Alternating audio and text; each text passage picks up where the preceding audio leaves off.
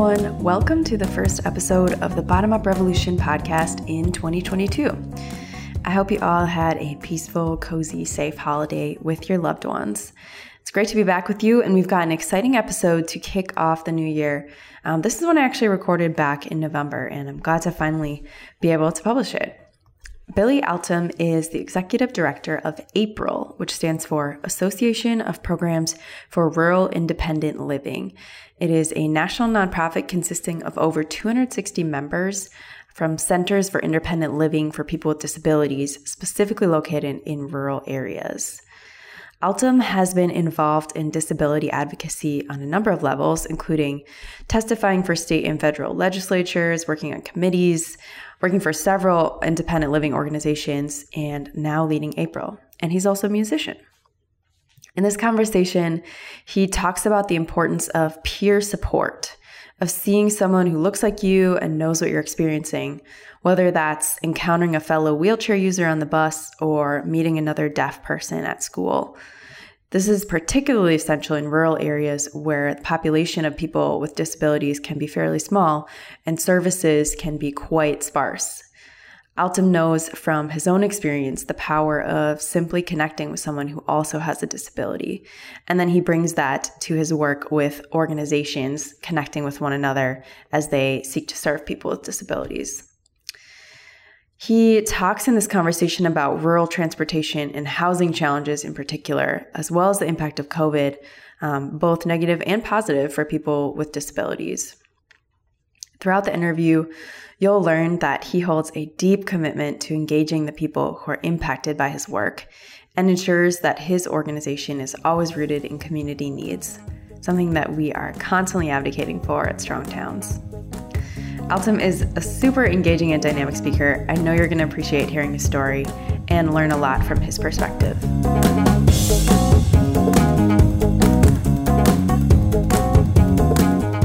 Billy thank you for joining me for this episode of the Bottom Up Revolution podcast. We are glad to have you here.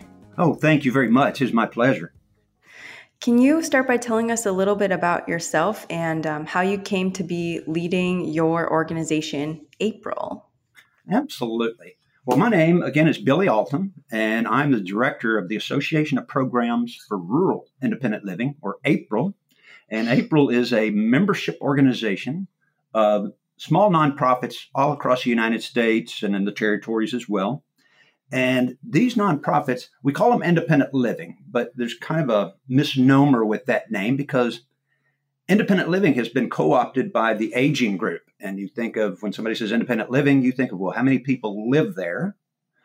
Well, for us, independent living is about living in the community independently, being in control of all of the services that you need to live independently. So we want folks in the community, not living in institutional settings. So when I talk about independent living, I'm talking about folks being out in the community so we are a membership organization of these centers for independent living all across the country. We have 260 organizational members in 45 states, still working on a few states to get everybody to be a member.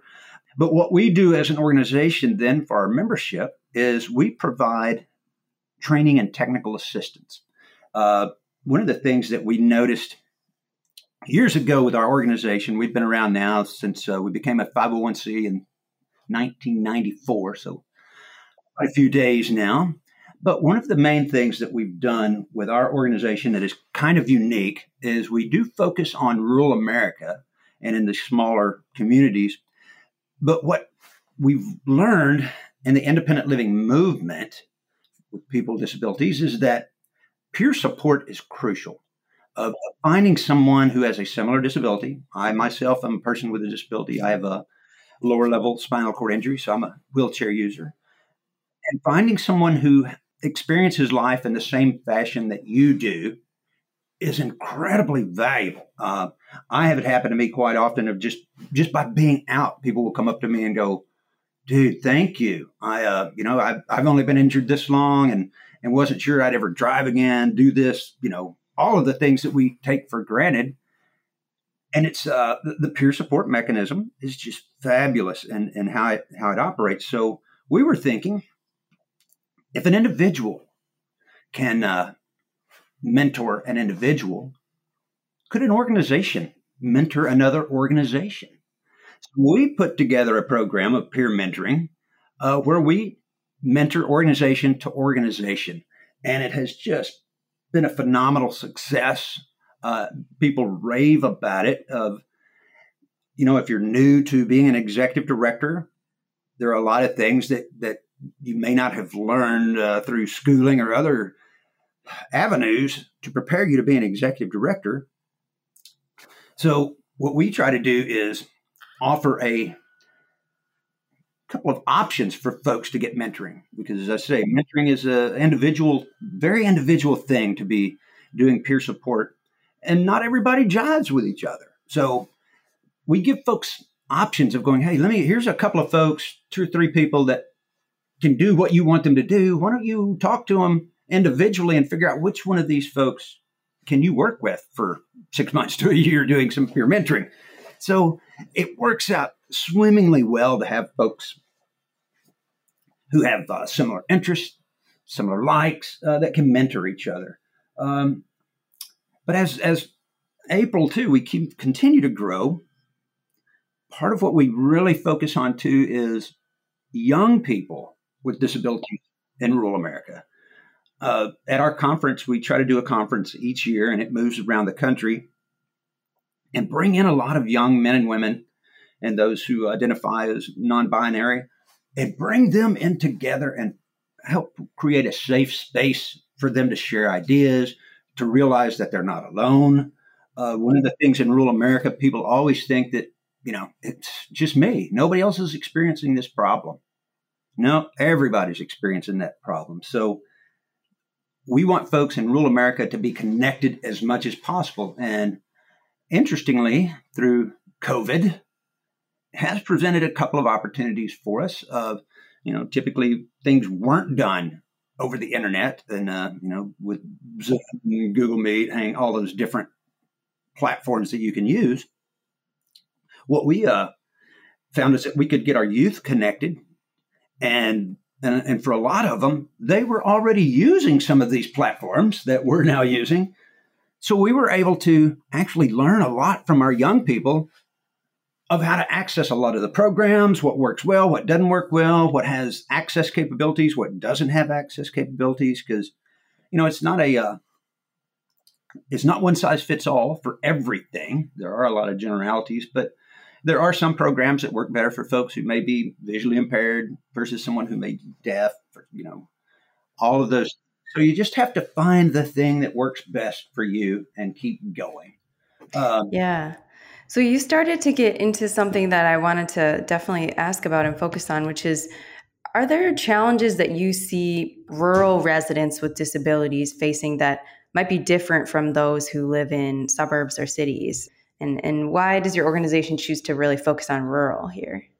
Well, we focus on rural primarily because we're rural. I grew up, I'm the organization was founded, uh, oh gosh, 86 when a group of folks got together up in uh, Montana. So the office now is housed here in Little Rock, Arkansas. So I'm an Arkansas fella. Can't get much more country than I am. Uh, trust me on that. So we just have a natural instinct of wanting to help folks in rural America and realizing the differences. But what you would ask me is, what are some of the differences? Oh, gosh, there's so many places to start. One of the places I always like to start is transportation. You know, if you live in an urban area, there's chances that you might have some fixed route transportation in your in your uh, city. But if you're living out in rural America, chances are you do not have that opportunity for transportation and you become more transit dependent on family, friends, uh, or other organizations. And a lot of the organizations that we work with, those Centers for Independent Living, uh, also partner with a lot of other organizations. Uh, one in particular, our area agencies on aging. We have a lot of similarities with them. Serve a lot of folks in rural America too. Is so partner with folks that can get you where you need to be. So our area agencies on aging are typically the ones who have a lot of the transportation. So we try to work with them to figure out how can we uh, how can we assist, how can we make them stronger? Because it's not about taking resources from one place and giving it to another. It's about how do we share all of our resources. I'm, I'm the guy who preaches equity all the time, and there's a huge difference between equality and equity. Uh, so I, I believe in the equity aspect, and, and we have to look at equity through when we look at transportation in rural America. That eh, well, all services in rural America may be a little more expensive due to the nature of the beast. You're out there in the country, but it doesn't mean that it's not worth it. What is the old the old story about the guy walking down the beach picking up a starfish? You know, there's just starfish laying everywhere. He'll pick one up and he'll throw it back into the water. And he encounters this guy walking towards him. He just, "What are you? What are you doing?" He goes, "I'm saving the starfish." And he goes, "But there's millions of them. You think you're going to make a difference?" And he goes, "Well, I made a difference to this one." And that's what I try to do too. Is go look. I may not be able to get every single person but we've got to try to get that one. We can't turn our backs on everybody. So transportation is always an issue. Housing sometimes can be an issue. Uh, finding accessible housing, uh, housing that's wheelchair friendly or any type of uh, disability that, that makes it more user friendly for that individual. And then just the wide open space of uh, being in rural America presents its own challenges. Of, and they can all be re- resolved for me around transportation most of the time. Uh, there's so much windshield time between places. And, and if you're a person with a disability that requires personal assistant services, that's someone who comes in to help you with your daily activities, those can be difficult in rural America just due to the fact that some of those personal assistant services may can only work an eight hour shift. And if they spent four of it in their vehicle with some windshield time, you're not serving anybody. Uh, so we have to figure out ways that we can be creative in how we serve people in rural America. And for you, what led you to be um, the executive director of this organization? What what drew you to this type of work? Well, for me, I was a young man growing up here in Arkansas, and I was 22 years old and involved in a vehicle accident that left me, uh, gave me a spinal cord injury, and it was one of those. I, uh, being in rural America, I, uh, I believe I was the first person with a disability I'd ever met. Uh, which which was kind of a, a, unique experience of not knowing anybody. So this is why I love the peer aspect of of independent living. But after I acquired my disability, I uh, I'm sitting, you know, I get through the acute care hospital, I get into rehab. I still haven't had clothes on. I've got a pair of sweatpants, a tortoise shell for my back. I'd, I'd also broken my neck, so I had a neck brace on. And I'm trying to, you know, working with my therapist, and I see this dude come through the rehab center. He is uh, wearing blue jeans, t-shirt, baseball cap, and a manual wheelchair. I mean, just there he went. And I looked at my therapist and I was like, "Who is that?" And she goes, "Well, that's Marty Johnson." And I went, "Marty Johnson." She goes, "Well, actually," she said, "It's you in about three months." And I went, "Ah." And I said, "What's his name?" It's Marty. So years go by and I'm at a meeting and there's about five or six of us wheelchair users sitting around we're introducing ourselves. Hey, how you doing? How you doing? How you doing?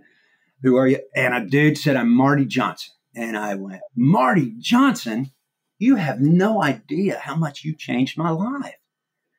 And he goes, dude, I don't even know you. And I went, exactly. That's the beautiful part of the peer mechanism is that you don't have to know someone. You just have to be out there and be visible that's how you make change. And you, because I'm the guy who always talks about familiarity leads to acceptance.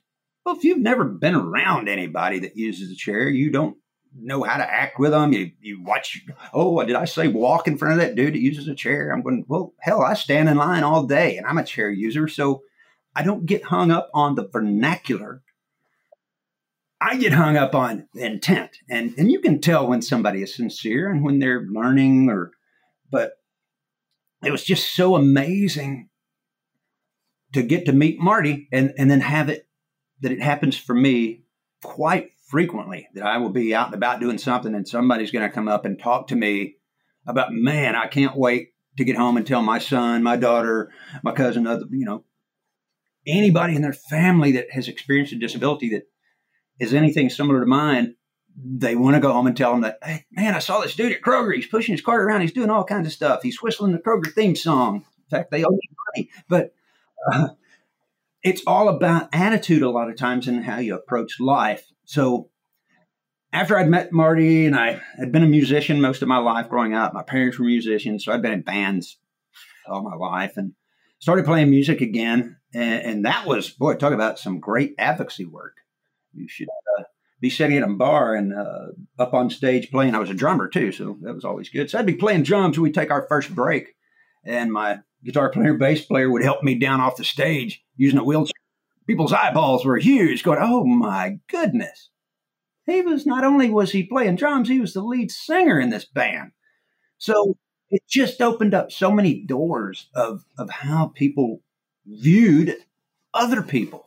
And I'm going, hey, just you never knew. You didn't think it was going to be me that was up on stage. So who knows the person you meet on the street that has a disability, what they're capable of. So never make those snap judgments. But anyway, after uh, playing music, I realized, you know, maybe I should do something with my life. And I uh, wound up going to college at the University of Arkansas in Fayetteville. Uh, growing up in Arkansas, I was a die-hard Razorback fan, and getting to go to college there was a dream come true for me. So after I finished college, I uh, I got up there in the summer of '89 and left in the summer of '92. I crammed uh, four years into three because I love summer school. If there's kids out there listening to me and you're going to college, rack up on the summer school. Man, I love summer school. Uh, but anyway, it's a different story. But after I get out of college, I uh, didn't know what I was going to do with my life. There was actually I had a map on the wall, and I threw a dart at it, and it hit Little Rock, and I went, "Oh, looks like I'm moving to Little Rock. Is what I'm going to do." Didn't know a soul. Just moved here. Uh, found a place to live. Was started looking for a job, and I found a job at the Advocacy Services, which are now our disability rights centers. But uh, at that time, it was the the protection and advocacy system for the state of Arkansas. And I got a job there in the PAIR program, the Protection and Advocacy for Individual Rights. And I go in to apply for this job. And I don't know anything, don't know anybody really, and just a room full of folks. But I did do homework, and I encourage all of the young people that I talk to do some homework about the organization that you're applying for. Not necessarily have to be that field. Just know about that organization and who they are and what they do. Because when I came in for my interview, I knew when that organization was founded, who their first director was, where they were office, office before they're at this building now, and just went through their whole history. And they were like, holy crap, we didn't even know that. So I wound up getting a job mostly because I knew stuff about them they didn't know. So I always encourage folks if you want to score brownie points, with the organization you're uh, applying for, know about them and brag about some of the stuff they've done that, and why you're there, why you want to work there. But then, so I get the job at the PAIR program, and it was very limited in in what I could do within that job. So I, one of the first things I had to do was put together an advisory council. And again, as someone who I had no idea of I, I, was the first person with a disability I'd ever met. So this is still so new to me. And, and who do I find people with disabilities to put on this advisory council? And the, one of the coworkers there told me that there's a gentleman in Hot Springs named Phil Steinbuck. And Phil runs the Region 6 Independent Living Program. And I went, oh, cool. Let me try to get a hold of him. So I called over the Region 6 IL program and I went, hey, I'm trying to reach a Phil Steinbuck. And oh, well, he's out. And I went, well, of course he's out. That's the story of my life. Uh. So I said, but anyway, I said, I'd like to send him a, a letter of invitation. So before I uh, do that, could you tell me how to how do I spell Steinbuck? Because I was going to spell it S T I E N, and she goes, nope, it's S T I N E B U C K. And I'm like, oh, thank you. So I wrote Phil a letter. Didn't think much about it. A couple of weeks later, I get a phone call, and it was Phil. And he goes, Hey, man, uh, I got your letter. He goes, You know, I don't normally join a lot of folks' advisory councils. He goes, Would you spell my name right? And that doesn't happen often. I'm going to give you a shot. So, little, little things in life, too, that can make a world of difference in just spelling somebody's name right.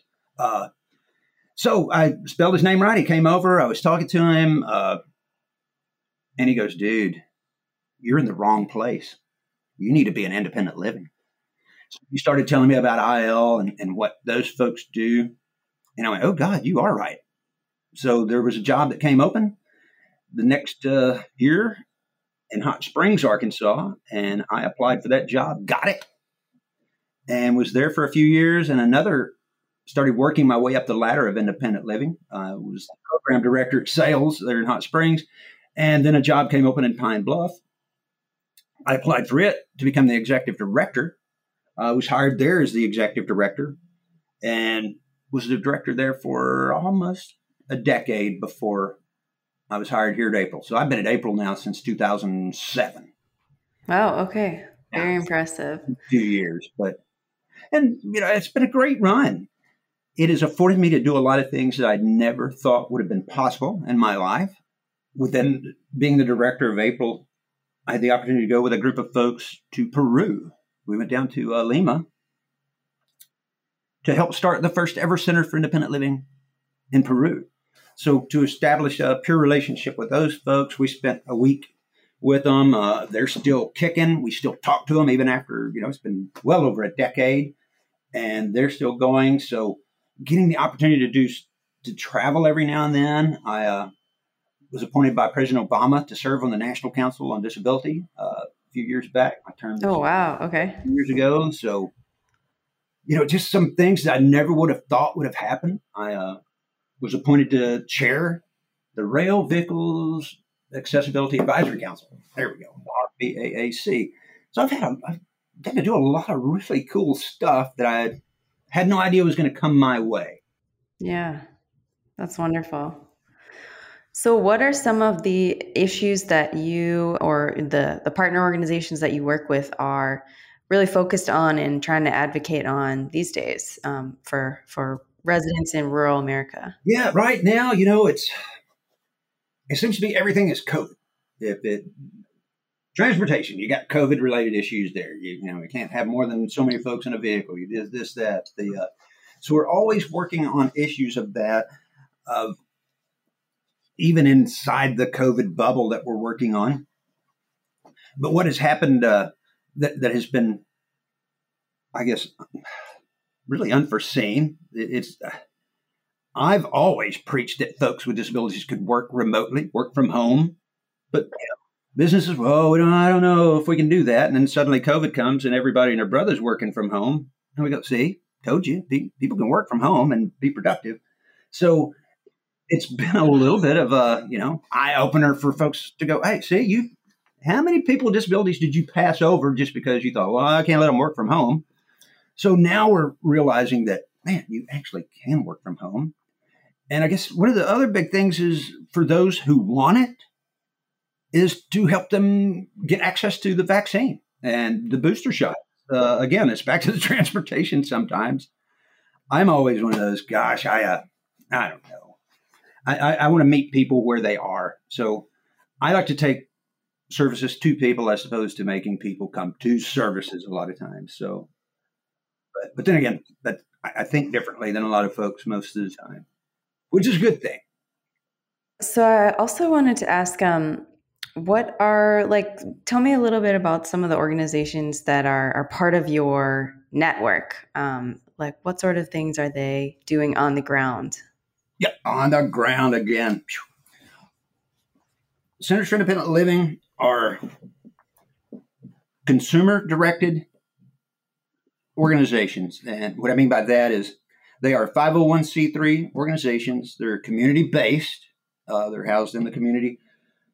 They are 51% of the board of directors must be people with disabilities, and 51% of the decision making staff must be people with disabilities. So we want to ensure that these local communities are consumer led.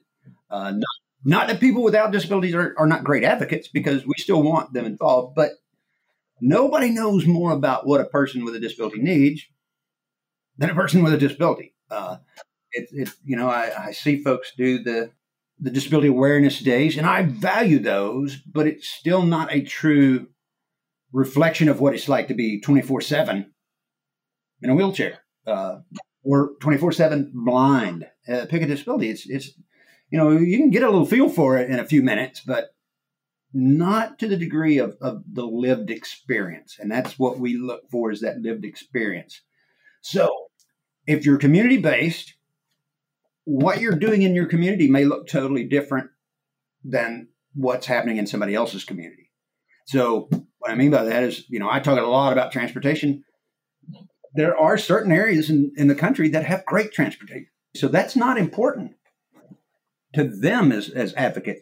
They may be more concerned with getting folks out of institutions. Uh, some of them have really big focuses on that. I mean, spend a lot of energy and effort on ensuring that folks with disabilities, number one, don't go into institutions to begin with, but once they're in there, trying to get them back out if they want back out. It's, it's again, it's about consumer choice and control of what people want to do. And I don't know. Well, I've seen a lot of folks in nursing homes and helped get a lot of folks out of nursing homes, and I never had anyone say that they really wanted to continue living in that nursing home. Uh, everybody loves the freedom that they can get by living in their own home, their own community.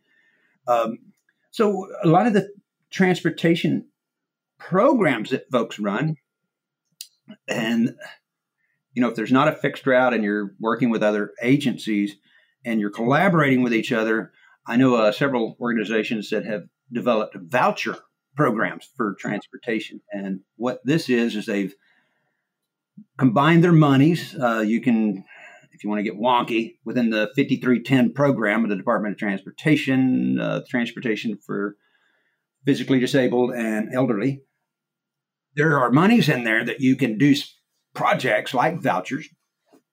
And what, for me, the important part of the voucher is, is it gives some control to the person trying to get a ride like, like me. Uh, if you're a person with a disability and you've got some of these vouchers and you go, uh, I go, hey, I need a ride and I can pay you.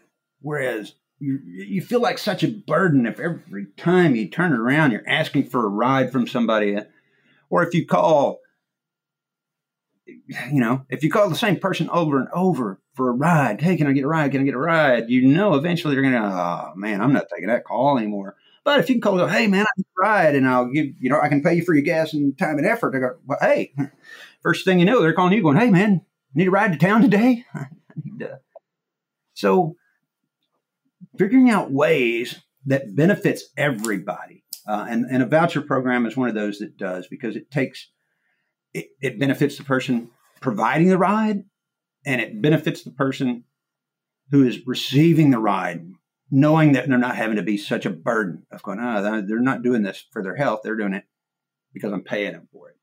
So each community is going to have something unique to them that they're working on. Uh, so they may be working on infrastructure, looking at curb cuts in the smaller communities. Uh, you know, uh, it's a variety of things. It's what I like to tell folks if you've seen one Center for Independent Living, you've seen one Center for Independent Living because they should reflect their community of what's happening in that community. That's who they're probably working on.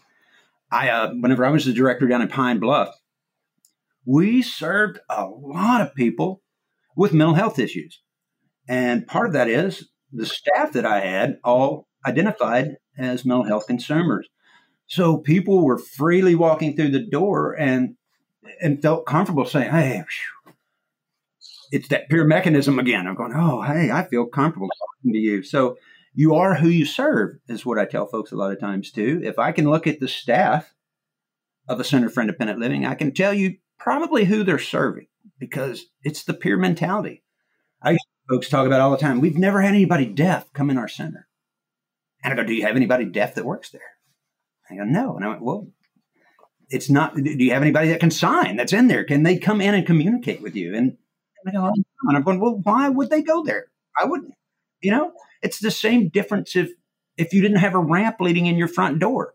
I couldn't go in. So essentially you're telling me you don't want me there if you don't have the interpreter. So what I try to do with with APRIL is anytime we're doing a webinar, uh, conferences, you name it, we're going to have sign language interpreters and CART available. I, you don't have to call in advance. It's just going to be there because uh, I think it's uh, well, it's just uh, not fair to my other colleagues, especially my, my brothers and sisters who are deaf and hard of hearing, who have advocated so long for for my issues. I have, I have to continue my advocacy for them too. So I try to make it where I don't want them to have to call in advance to go, oh, hey, uh, I'm going to come to this meeting. Could you make sure I have it? You don't have to call in advance. I'm going to have it. You just come on down and come on in. Uh, so but I just, you know, again, I think a little differently and I want to treat people differently. I, you know, I'm a simple guy. I treat every single person the way I want to be treated every day. Doesn't matter to me who you are. I'm going to treat you the same. And, and I, all I ask for in return is generally just consistency. I want to be the same person every time you see me. I want, I want you to go, oh man, that's it. That's the same a hole I met last time. So you know, I, I just love consistency about people and, and knowing who they are. So I don't know. I, I talk in circles too. That's one of my other. Uh, it's either a a curse or a blessing. Uh, I've I've had the opportunity to testify in front of Congress uh, once, and uh, testified in front of uh, our, in front of Arkansas folks several times. I was answering a question years ago from uh, one of our senators, and I must have talked in a circle because really the wasn't a great answer for the question he had. So I gave him about a 20 minute answer. And when I got done, he looked at me and he goes, Dude, you're going to make a great politician someday because if you answered my question, I missed it. well, you're a great storyteller. I appreciate that. So, to close this out today, um, I want to ask what advice would you have for someone that's listening um, that might want to help? You know, they're they're passionate about helping make their community more friendly and welcoming to people with any type of disability, especially someone in a rural area. What are some steps that they can do? If you are living in a rural area and you'd like more information, you can go to our website, which is www.april rural, R U R A L dot O R G. And we've got some, a lot of different resources on our website. Uh, always feel free to email me to bwaltom at S B C sbcglobal.net with any questions you might have because there's as you can tell here i love to talk so come a lot of times it's the brainstorming that solves a lot of uh, people don't know what they need until they start talking. They think they need this, and then when we get talking, go, "Oh, actually, that's what I need." I mean, yeah. So a lot of times, just talking and contact me. I can hook you up and, and help you d- identify a center that may be close to you. And if there's not one close to you, uh, we'll figure something else out. I'm I'm all about talking to folks and figuring out how do we make the world a better place. If you don't have services, how do you get services? And uh, one of the other things that I talk about a lot with folks is that I don't know anything, but I know everybody. So give me a call. I may not be able to fix it, but I can certainly send you in the right direction that we can get some issues resolved. So that would be my advice is just to look through our resources and and reach out to me.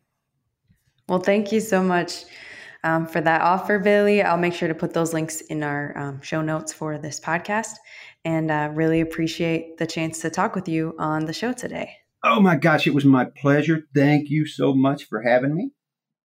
I'm so glad to have the chance to share that interview with you guys. Um, I hope you appreciated it and definitely learned something from that conversation. Uh, big announcement as we kick off the new year. We are again holding our local motive event series.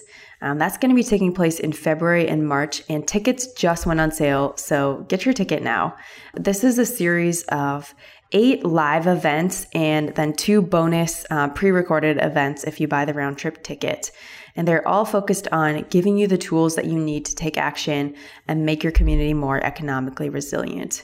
We've got a whole host of amazing speakers this year, and we're covering topics from infrastructure funding to fixing dangerous streets to working with people who have different political backgrounds to get things done. So definitely grab your ticket, head to strongtowns.org slash locomotive to do that today. You definitely want to take care of that before the month is over because everything kicks off on February 3rd, and I don't think you want to miss this. Each session costs just $25, or if you grab that round trip ticket, it's only 125. So you're saving a lot of money. You're basically getting five free courses. So strongtowns.org slash locomotive to grab your ticket. As always, thank you to our Strong Towns members. We were really feeling the love from our members at the end of 2021 and would love to have some more new members join us in 2022. So if that's you and you've been listening for a while, maybe think about joining. Strongtowns.org slash membership is the place to do that. And thank you so much to our current members who continue to support this show and all the resources we create, the stories we share, everything we do at Strong Towns. All right. Thanks, y'all, for listening. We will be back. Um, we are on our regular weekly schedule from here on out. So look forward to next week's episode. Thanks, everyone. Take care.